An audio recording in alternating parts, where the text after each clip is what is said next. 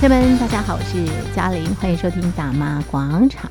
今天是农历的正月初三，那么有句俗话说：“财一早，初二早，初三困卡吧。”好的，这个初三呢，什么事情都不需要做啊，那么在家里好好的补眠，好好的睡觉。想想也是，你看从除夕我们要守岁，然后呢，初一开始要拜年，初二回娘家，每天都有不同的事情，每天都非常非常的这个忙碌啊。那么到了这个初三的时候呢，就好好的休息吧。好的，那么今天在初三的节目当中，我们一起来回顾二零二二的新闻，包括了国际的新闻、大陆的新闻，还有两岸的新闻。透过这些新闻的回顾，展望二零二三年，我们邀请的来宾是台北海洋科技大学通识中心教授吴建中吴教授。吴教授你好，新年快乐！呃，主持人、各位听众朋友，新年快乐，兔年行大运。是，今天是啊农历的这个正月初三啊。那么今天在节目当中呢，呃，我们跟所有的好朋友一块来回顾在二零二二年发生的国际、大陆还有两岸的新闻，同时展望未来。在二零二二年，其实发生了蛮多事情的啊。我们先来看这个国际的部分，首先发生的就是乌俄战争导致的通货膨胀。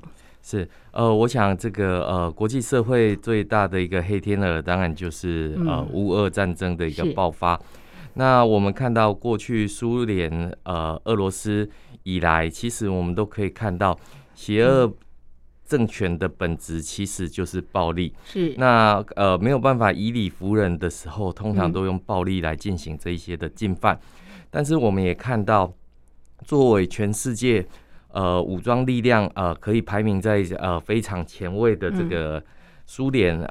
呃，俄罗斯基基本上我们都可以看到，过去的这个战争经验以来，都是呃采取的一种希望以一种摧枯拉朽的一种方式，嗯，希望能够尽速的啊将这样的一个战争战事快速的结束，希望以一种呃威慑的一个力量要求或者呃对于当事国来讲的话，能够以一种最快速的方式。来加以这个呃击不击败，嗯，可是我们看到了这个乌克兰基本上展现出非常强烈的这样的一个抵抗意志，嗯，那也用自己本身的这种抵抗来呃赢得跟增加所有国际上面对其的这个援助，那也赢得了呃所有国家的这个尊敬。那我们当然可以看到，对于所有乌俄战争的一个爆发里面。对于呃这个乌克兰的一个说法里面，其实对照来看的话，其实我们看到过去苏联解体之后，其实许多的这些这些前苏联国家纷纷的独立成为一个呃独立的共和国，那当然就是希望能够追求自己本身的这种独立性。但是我们知道，就是呃所有的这些邪恶。帝国基本上都有一个共同的一个思考，嗯，就是要恢复过去的这个光荣，是不管是要恢复这个前苏联的这个光荣，或者是呃，我们看到就是把这种大一统的这种思想，把它给这个呃恢复起来。所以我们都可以看到，就是说这些呃所谓的领导人哈，这些会出兵哈去威吓其他国家领导人。基本上都有一种很奇怪的使命，是就是要恢复这种所谓过去的荣光，过去的荣光。可是它的这个荣光是建筑在战争，是是建筑在人类生命财产的这种威胁之下。嗯、那当然，呃，我们都可以看到，对于自己本身来讲的话，是没有任何一个利好的一个空间。可是他们却试图说服自己。嗯也试图说服自己国家的这个人民，嗯，然后他的这个出兵是有道理的，他的这个出兵是对于国家安全是有保障的，嗯，所以我们看到这个普丁总统，他这个说出了许多似是而非的这些道理，嗯，那甚至于我们也看到，就是哦，即便是在国际社会一片普遍的。这种反对之下，俄罗斯还是依旧出兵的哈，嗯、依旧出兵啊。是。那出兵之后，那当然是希望寻求这个呃有过去的这些共产国家的这个支持，嗯、是。包括中国共产党在内的这样的一个支持。嗯。嗯、但我们可以看到哈，这个呃今年年初的时候，刚好北京要举行冬季奥运会，在北京。的一个召开。嗯，那所以我们看到这个普丁千里迢迢飞到了北京来参加这一场冬奥的开幕式。嗯、那当时我们看到当时的这个呃习近平。呃，跟普丁的一个会面里面特别谈到了哈，中俄关系尚不封顶。嗯。那我们可以看到，因为这句话，所以呃，这个回程之后，普丁就出兵这个这个乌克兰。嗯。所以我们可以看到，就说，呃，即便在后面的这个呃乌俄战争爆发之后，嗯。中国的态度暧昧不明，嗯、是这其实也是助长这一场乌俄战事迟迟无法结束的一个重大原因。嗯，为什么讲说重大原因呢？苏联的经济不好，嗯、没错，俄罗斯的经济也不好，所以我们都可以看到。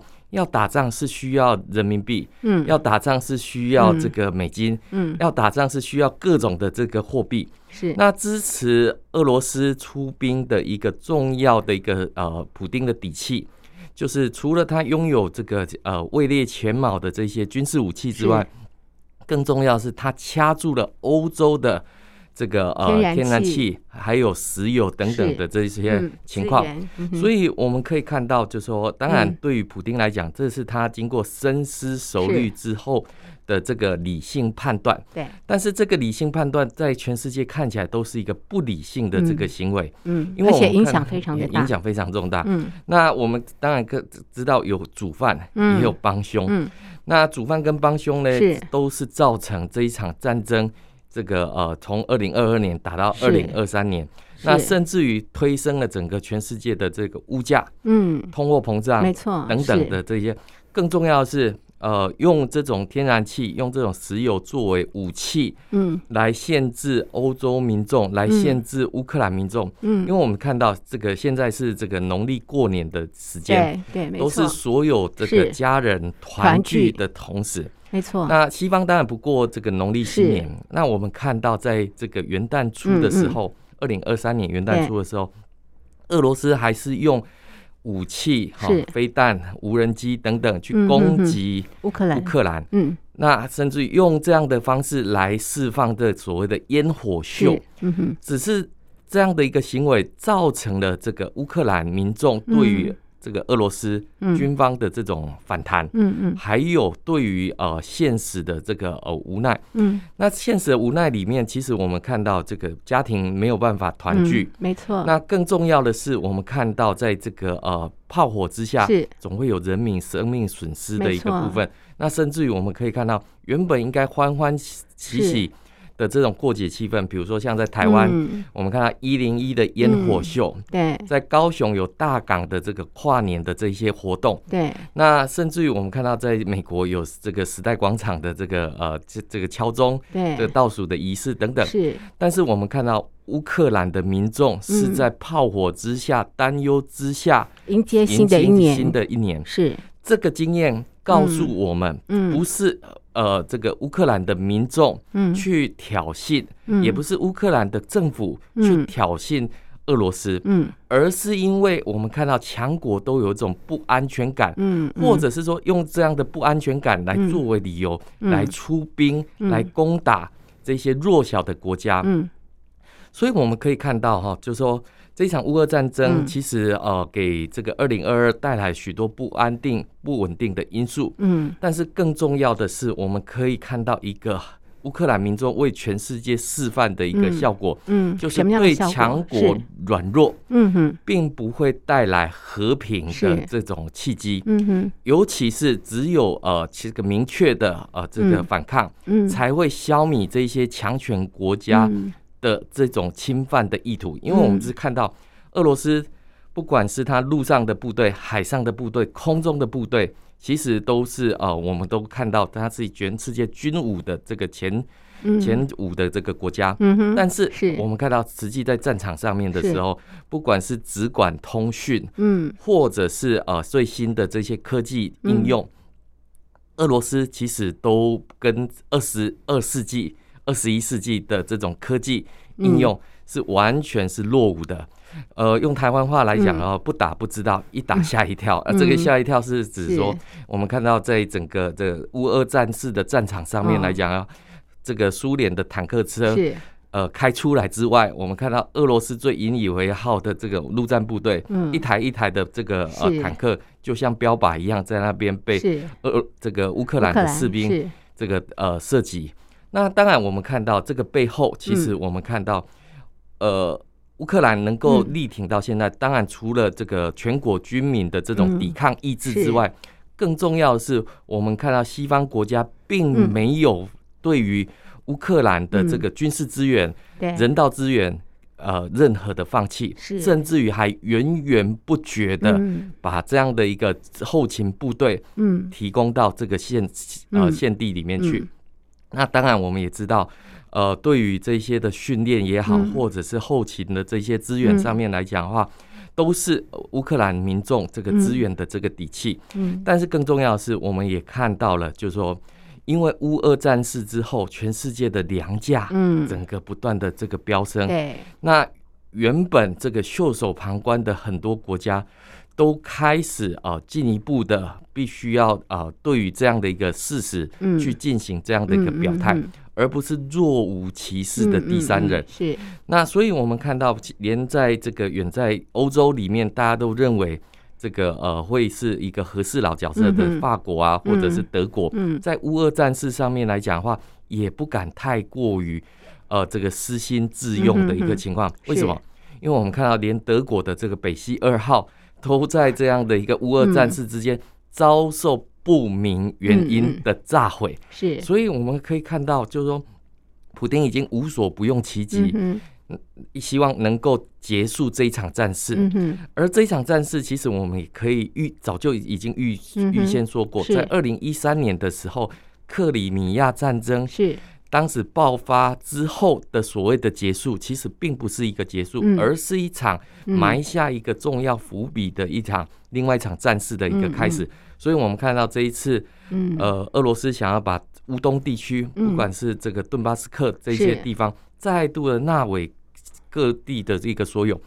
更重要的是，我们看到的最荒谬的一个情况是，呃。基本上我们可以看到，所有国家应该照理来讲标准应该一致。嗯嗯。那我们看到这个呃，对于这个乌这个普丁希望在乌东地区的人民可以有自觉，嗯自己决定自己权利的这样的一个部分，中国共产党在这个事情上面的部分是表示赞成。嗯哼。但是我们看到，对于台湾民众想要。呃，这个面对这个呃中共威胁的时候，中中国共产党却是反对台湾民众的这种自觉，所以我们就可以看到，嗯。就是说在国际之间里面，二零二二年对。乌东战事是。其实它带给民众，不管是国际政治的反省，不管是这种呃科技利益的这种思考，其实我觉得都是改变了人类非常深刻的这种生活印象。那么，另外在去年很重要的新闻，也是全球非常关注的新闻呢，就是中美的这个贸易战，还有后来这个拜习会啊。过去的这一年，呃，这个一开始啊，这个中美关系呃不是太好，但是呃走到这个年尾的时候呢，稍微有一些这个修复啊。展望新的一年啊，那么中美关系会呈现什么样的风貌？请教吴教授。是。呃，我想在这个新的一年哈，这个呃，也会有新的开始。是。那什么叫做新的开始呢？因为我们知道过去的中美科技战，嗯，中美贸易战，对。然后随着呃中美的这种人事的这种更迭，是。呃，对于二零二二年来讲的话，中美科技战是延续着。嗯哼。那对于中美的这个贸易战，其实也是延续着。延续。是。但是展望二零二三年的时候，其实。呃，我觉得呃，从开春中国共产党的一些人士讲话里面，似乎看出来中国共产党因为二零二二年的疫情封控、经济的下滑，是。态度开始出现呃，这个口头上面软弱，但是行为上面却始终强悍的这样的一个说法，所以言行不一，言行不一。是。我举个例子哈，我们看到。在这个北京刚卸任外长，也就新上任外事办主任王毅是投书北京出版社求是发表专文，这个专文的标题是什么？落实中美外交达成的共识。嗯，那新上任的外长秦刚投书华府出版的这个、嗯、呃 National Inter Interest 发表了专文，里面他特别谈到是。中国如何看世界。嗯哼，那这两个我们看到这是形成一个何其强烈的对比。嗯嗯嗯、那我们当然是希望能够从这两位的这个谈法里面来看出。他们呃，对于这种外交政策上面的这种差异，嗯，那是否呃，这个北京不在对内跟对外讲的话不一样，嗯，嗯，那还是说我们看到在二零二三年一月五号的时候，秦刚在《Washington Post》上面投书，他说。地球容得下中美共同繁荣。嗯。哼，以前北京说这个太平洋能够容得下中美两个大国。对，那现在是进一步的说，这个地球够大，地球够大 的一个情况。对，所以我们可以看到，就是说。呃，在过去里面，中共的这种战狼式的外交，在二零二二年的时候依旧强悍。嗯哼。那二零二三年的时候，我们看开春之初，嗯，这一些新上任的这个王毅啊、秦刚等等，哎，好像是开始讲这个要谈所谓的合作。是是。那对美国人来讲的话，其实我们看到二零二二年美国人做了什么？是。中国人做了什么？那国际社会怎么看这个中美两大国他们的这个表现？是、嗯，其实是蛮有趣的一个啊、嗯、国际政治的一个观察。嗯，还记得我们看到在川普上任之初的时候，嗯、开始也是希望跟中国交往。嗯哼，但是中国喊出的是，嗯，呃，二零二五。中国制造，嗯，那这个中国制造里面就引起了许多的这种反思跟反响。你怎么达成的？嗯，千人计划是偷技术，是，然后透过渗透去影响各国的这种呃这种明星。所以我们看到在二零二二年，美国的这个呃国家单位要求限制不准啊这个公务人员使用抖音等等等的这些应用软体。为什么？因为会影响到。这个美国的资讯安全的一个部分，那我们看到在二零二二年的时候，美国寄出了所谓的晶片法案，嗯嗯，然后透过了呃这种晶片法案里面，因为我们知道过去里面其实中共一直希望能够进行弯道超车，是，那弯道超车怎么超车呢？因为我们看到在过去的里面，台积电、联电、呃三星等等。各个地方的这种半导体都是百花齐放，嗯嗯、但是经过几年的这个发展之后，嗯、我们看到在这个韩国的技术、嗯、台湾的技术，开始一枝独秀。嗯嗯、那特别的是，我们看到这个美国的晶片法案出来之后，其实它一开始只是要求，就是呃，这个呃，全世界各国的厂商，不能把这个机器、设备、原料、人才。输出到中国去，嗯，但是这样的一个影响之下，那对于中国发展所谓的半导体科技，中国有推出所谓的中国新计划，中国新计划，那这个结果造成了强烈的腐败。补贴落入了私人口袋，嗯，那所以我们看到原本这个习近平的这个呃团队，他是认为人定胜天，中国可以弯道超车，是，可是最后却翻车了，是，为什么翻车？因为腐败，嗯，因为这个呃这个发展不出来的这样的一个事实，是。不能上传到这个中央，所以我们看到在二零二二年末的时候，本来。路透社呃有发发布了一个呃，根据中国权威人士的这个讯息，说这个中国要在补贴万亿的人民币，要对于半导体进行补贴。嗯，那这个补贴其实就是我们看到各国在指控，中共利用这种呃补贴政策，嗯，对于公平贸易、自由贸易的一种不公平的这种竞争。所以，我们看到这个呃，对中共这个不思悔改，又重新再用这种想要用补贴的方式来投入万亿的这种半导体计划，结果这个讯息呃一出来的时候，中国大陆的股票应声上涨，尤其是半导体股。是，结果在二零二三年初的时候，这个呃，这个《金融时报》又引述中国的这个权威人士的讯息。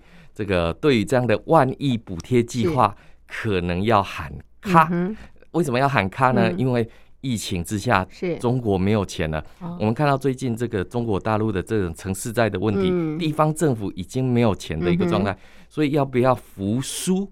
要不要服软？嗯、要不要服这样的一个部分？嗯、因为我们都知道，在半导体业里面，不管我们从四十五纳米到二十四四纳米到十四纳米，嗯、到所谓的七纳米、三纳米、两纳米，我们都是顺着同一个方向前进。嗯觉得走到了三纳米、两纳米的时候，可能已经是尽头。嗯、但是半导体业基本上是一个日新月异的一个行业。当你走出了这个三 D 纳米之后，对这个我们要面对的世界究竟会是什么世界？其实那是一个未知的一个世界。是，所以我们可以看到，中共还是希望透过这种补贴计划、抢、嗯、人才的方式，来对于自己的这种半导体的这个经济。嗯。嗯我们看到，不管是台湾也好，美国也好，日本也好，韩国也好，都是从最基础的这种基层知识，对，去进行扎根，是。去进行这样的一个长期培育。嗯，像中华民国的这个半导体的这个护国神山台积电，它绝对不是说靠抢人才就能够累积成这样的一个护国神山。它是透过长期的积累，是。不管是研发也好，不管是设备也好，这个都是需要有创新、创意的这样的环境之下才有办法完成。所以我们可以看到，就是说，在中美科技战、中美贸易战之下，第一个。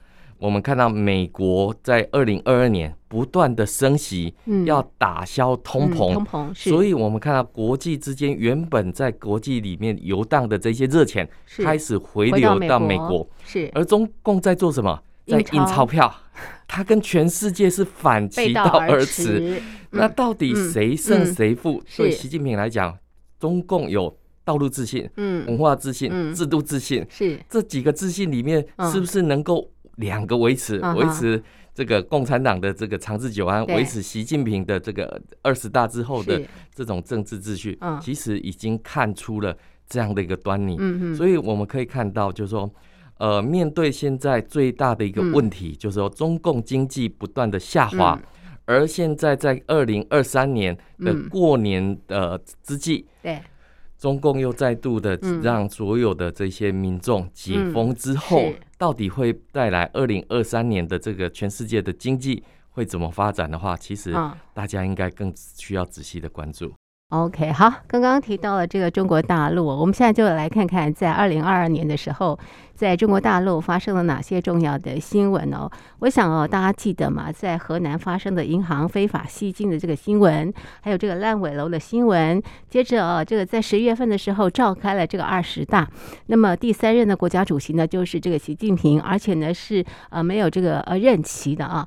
那么另外呢，呃，接着就是呃，这个前领导人江泽民的这个去世，还有我想呃，到目前为止大陆民众深受影响的，就是这个疫情啊，从之前的这个封控啦、清零啊、快筛啊，到现在这个呃解封哦，而且也不需要快筛。最近也看到这个快筛公司开始大幅裁员，在重庆引发这个员工啊这个抗议啊。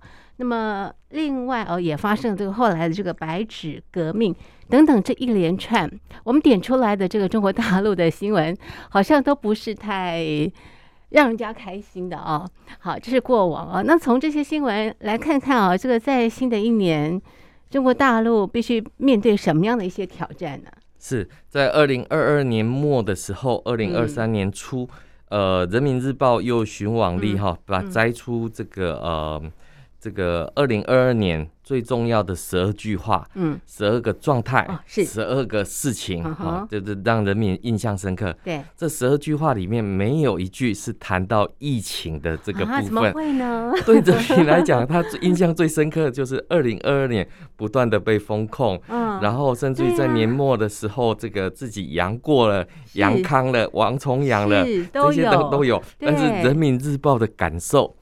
这个呃，却跟民众的这种疫情完全提都没有提都没有提。是，那所以我们可以看到，这个刚刚主持人提到的这一些事件，是。当然也是就没有提了，都是谈的是中国共产党阳光伟大胜利的那一面。那我们看到从河南的这个村镇银行的挤兑，对，不管是这个大家印象的这个呃锁链女的这个事件，是八海妇女的这些事件，是。那甚至于我们看到在一整年之下不断的疫情的风控。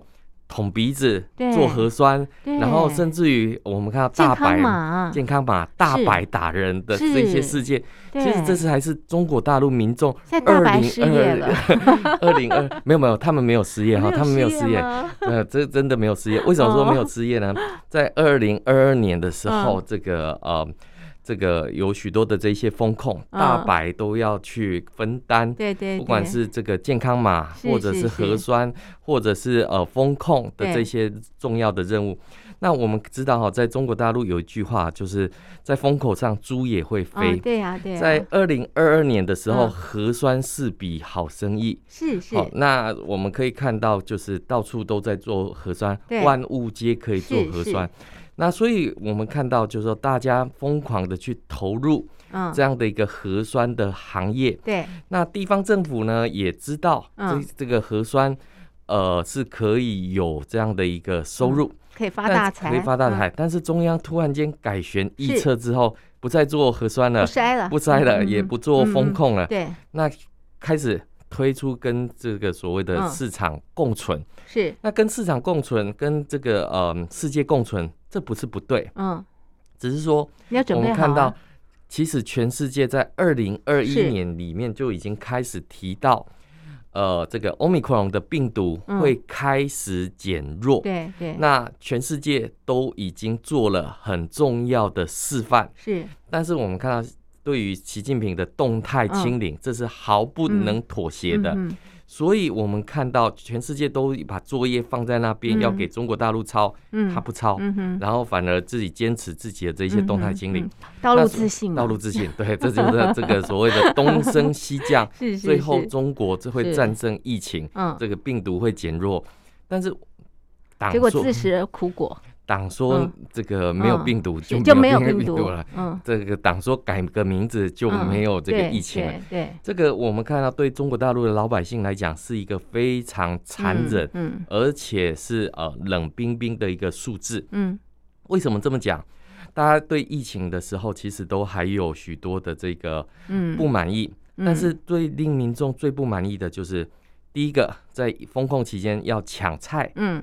抢菜，对，那抢菜的时候就是啊，对于民生的这个补给，因为很多大卡车、大货车司机都没有办法送送货，是，所以造成了经济的疲弱困顿。嗯，我封控在家里可以啊，但是我我总要过生活吧，我总要有个我我得吃啊，我得吃啊。更重要的是，我身后有许多的这些贷款，是，不管是。车贷也好，房贷也好，都得缴，都得缴啊。是，那怎么办呢？中国大陆并没有想到用最低这些问题，那所以导致了我们看到这是连环爆，因为老百姓缴不出钱来，那房地产商、开发商他也没有办法在这个呃土地市场或者是商品市场里面获得了这些必要的资金，嗯嗯，而我们看到中国共产党的各地方政府是透过土地开发。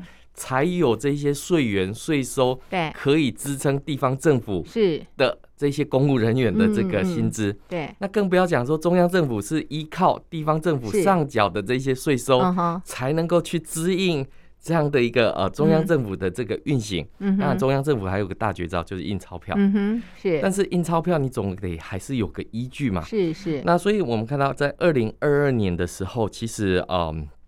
为什么会爆发这个这个河南村镇银行的挤兑事件？嗯嗯、其中一个很重要的原因就是老百姓害怕、担心自己存在银行里面的钱，嗯，嗯。退休金会不见了。嗯哼，因为不止河南银、嗯、这个村镇银行，包括南京，嗯，那么大间的银行，这个我所有国家的退休金都放在这样的一个呃大型银行里面，养老金放在这里面。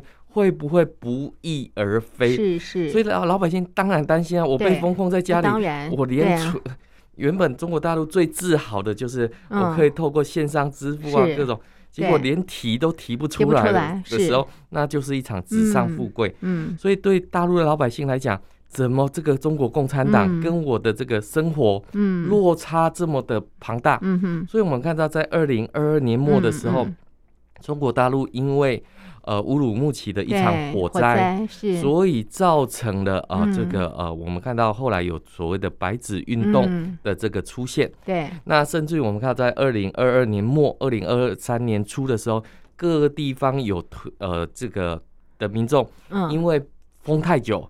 所以到处去 去呃释放烟火等等，是，是。那中共其实对于这种释放烟火的禁燃令，对，已经推行了非常长久的时间。是。那这么多的民众走上街头，不管是呃这个欢乐也好，或者是推倒警车、烧毁警车的这些行为，嗯，都告诉我们一件事情，就是的中国大陆的老百姓不再信任中国共产党的这些秩序，是，也就不怕了。是，那不怕了之后，其实呃，对于中国共产党的统治威信来讲的话，嗯、呃，这个是一个警讯，没错。所以会不会是这一场压力锅一放开之后，接着就要准备再缩紧的一个部分？嗯哼。所以我们看到在二零二二年的疫情里面，嗯，其实大家看到什么？看到的这个经济不好，嗯，那甚至于我们还看到了许多荒谬的事情，嗯、比如说。中共很多的这些网红，嗯，或者是中共政府想要推出所谓的正能量，对，结果却爆出一个八孩事件，是。一个可怜的妇女被锁在农村里面，生了八个小孩，没有办法这样子的。呃，正常的这个生活被限制，被限制自由，但是老百姓看不到真相，最后的真相其实也是不了了之。对，那更不要讲唐山打人事件，连凶手都没看，看被害者也没出来的这些情况，所以我们可以看到一场这个呃疫情下来，其实让中共的这种社会跟经济的这种关系，嗯，其实这个都是背后涉及到中共治理的这种失灵。行政上面的失灵的一种情况，所以我们呃对于这个呃几个事件下来，其实都可以看到一件事情，就是说，呃，中国共产党呃这个号称为人民服务，但是在二零二二年的时候，嗯。我们看到应该要为人民服务的是，不管是应该要施打疫苗也好。或者是储备这个呃疫情的用药等等、嗯、都没有做，然后仓皇对，所以去年 大家也是忙着找药哦。对，我们看到在封控期间，大家抢菜，对，抢菜找资源，到这个疫情放解封之后，大家抢找找药，然后一个谣言说呃这个呃这个这个病毒会带来拉肚子，嗯、结果整个止泻药买不到，买不到。这何其荒谬的这个事情！是，是，但更不要讲说在医院里面那一些呃累倒的、累垮的这些医护人员、医护人员，是，那更不要讲说许多中国大陆的老百姓用不是那么科学的这个统计，嗯，呃，有一个民众他接受这个媒体的采访，他说。他不知道官方数据是什么，嗯，但是以他自己的经验，嗯，他这两个月的里面，他的至亲走了四个人，嗯，哇，这个数字是多么恐怖的一个数字。那所以你可以看到，就是说，呃，在中共治理失灵的情况之下，再搭配这种疫情的这种，呃，我不会说它是天灾，那我也没有办法绝对说它是人祸，是，但是它背后。因为呃，中共行政失灵的情况之下，所造成无辜老百姓的生命、财产的这些损伤，甚至于是不必要的这些内耗的这个情况，我我们看到无效的这些呃搓鼻子、嗯。盖方舱医院等等，都还不及，为什么不赶快，或者是呃透过这种药品的准备来进行这样的一个呃储备的一个情况？所以我觉得，二零二二对大陆的民众来讲是辛苦的一年，嗯、但是这个辛苦呃也是对于全世界来讲也是一个呃痛苦的一年。嗯，是点出这些新闻，不是要让大家回顾中国大陆的痛啊，我们是希望透过这些新闻让大家好好的思考啊。那么未来啊，在中国大陆可以有什么样的一些这个可能跟改变？好，那接下来呢，我们关心两岸的新闻，我觉得。两岸二零二二年也不是太理想啊。我们发生了这个裴洛西啊来台的事件，然后呢，这个共机就开始扰台，而且越来越靠近这个台湾。在今年元旦的时候哦，那么另外呢，也看到这个国际挺台，那么国际越挺台呢，这个中共呢就越生气啊，就不断的这个扰台。然后呢，到了这个年底的时候呢，我们看到了这个中国大陆呢禁止了这个台湾的呃食品啦，或者是呃渔产啊、农产等等的哦。这样的情况之下，怎么两岸一家亲呢？我们看到在呃这个呃国历的呃一月一号啊，前一天十二月三十一号，习近平发表了新春的这个贺词，呃语气非常的柔软啊，讲到这个两岸一家亲。可是我们刚刚提到呃二零二二年的这些新闻。在这样的情况之下，怎么两岸一家亲啊？是，我我想在二零二二年来讲的话，对于台海的一个、嗯、呃地区的这种形势，嗯，基本上是一个呃很不稳定的一个情势、嗯。是，那呃这个不稳定里面，其实呃大除了大家所熟悉的这个中共的文攻武吓之外，嗯，那当然还有包括了许多这些瑞士力的入侵，嗯，嗯包括了我们看到的呃这个。呃，认知作战的这种入侵、假讯息的一个逃窜等等，那搭配着这个台湾的地方选举，嗯，也造成了呃这个执政党的这个呃在这次选举当中的落败，嗯，可是我们看到大大陆的这些官方媒体都把呃这种所谓的呃。这次台湾九合一地方选举的这个落败，嗯、把它归功于中国共产党对台政策的成功。嗯嗯、那这个当然是倒果为因的一个部分。为什么？因为这个跟民众的这些感受其实是相距甚远的一个情况。那呃，首先第一个我们可以看到，嗯、呃，从这个中共。呃，对台的这个文攻武吓的升级之后，嗯，嗯那中共不是用这种呃这个和缓的一个方式，嗯，我们常常小时候有读过这个童话故事啊，嗯、北风跟太阳，嗯，对，那这个到底是应该用北风还是太阳，可以让这个人们把这个外套脱掉？对，那其实我们可以看到，裴洛西来台的时候，嗯、那中共的战狼到处出征，嗯，不管说什么这个呃裴洛西抵台，就是中共武力统一台湾之际，嗯、或者是呃这个只要这个裴洛西敢出窜访，嗯，这个台湾。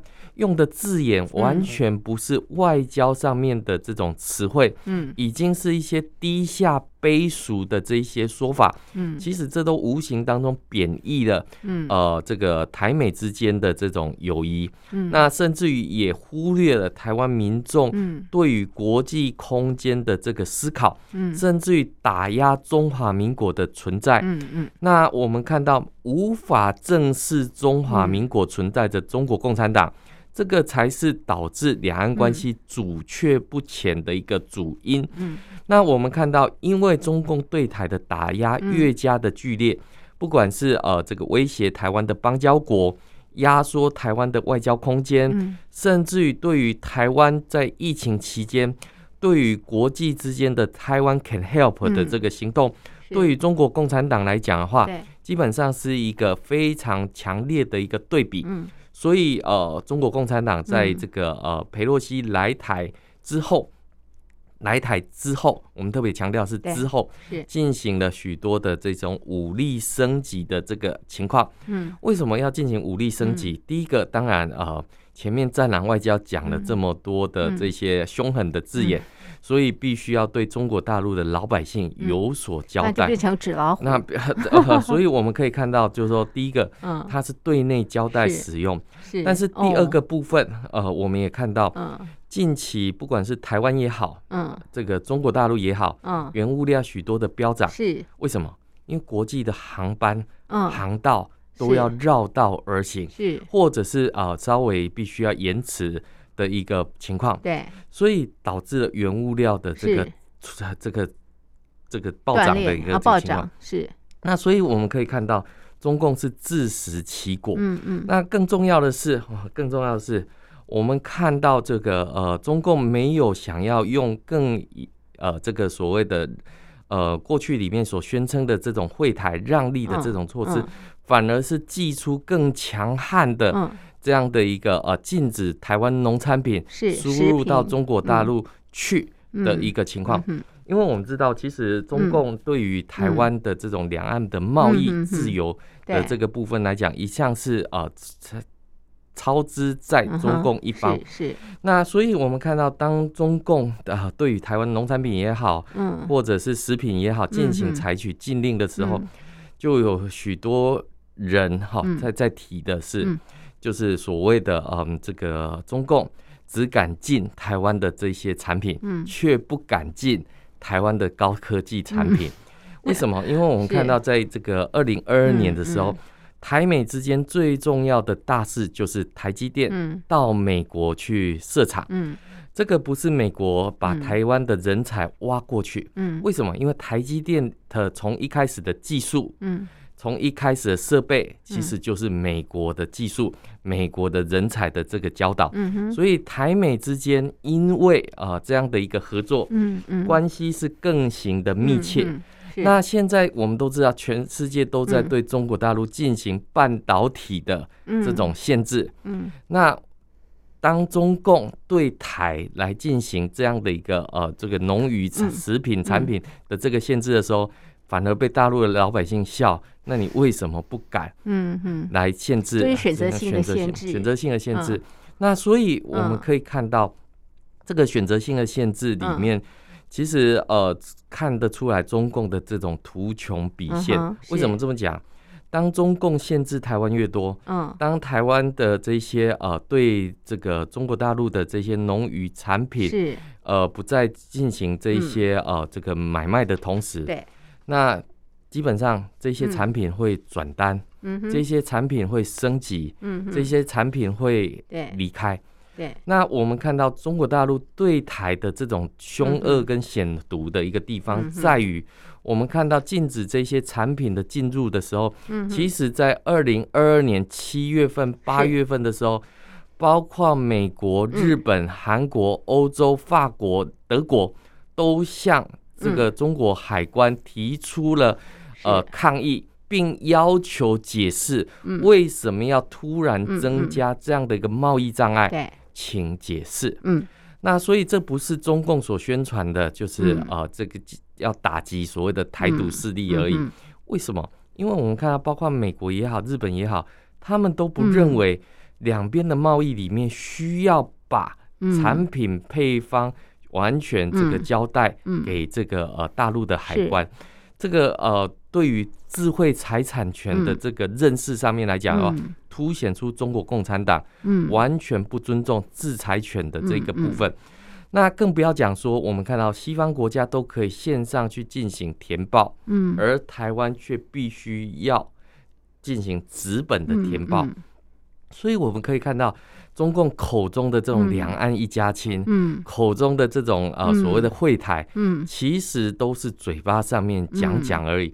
那甚至于我们观察二零二二年的时候，嗯，其实因为疫情的关系，两岸已经没有这种人员往来的这种交流，透过线上的这样的一个呃会议。嗯、我们可以看到，包括像宋涛他在开年之春所写的这一些，是。其实两岸协商的一个部分里面，其实这不是一个健康的一个协商，嗯，也不是一个健全的两岸关系的这种发展，嗯，为什么？因为我们看到中共都是只想要操之在我，嗯，完全没有对等协商的这样的一个空间，嗯，所以导致了两岸关系的这个退步，嗯，那我们看到在二零二二年的时候。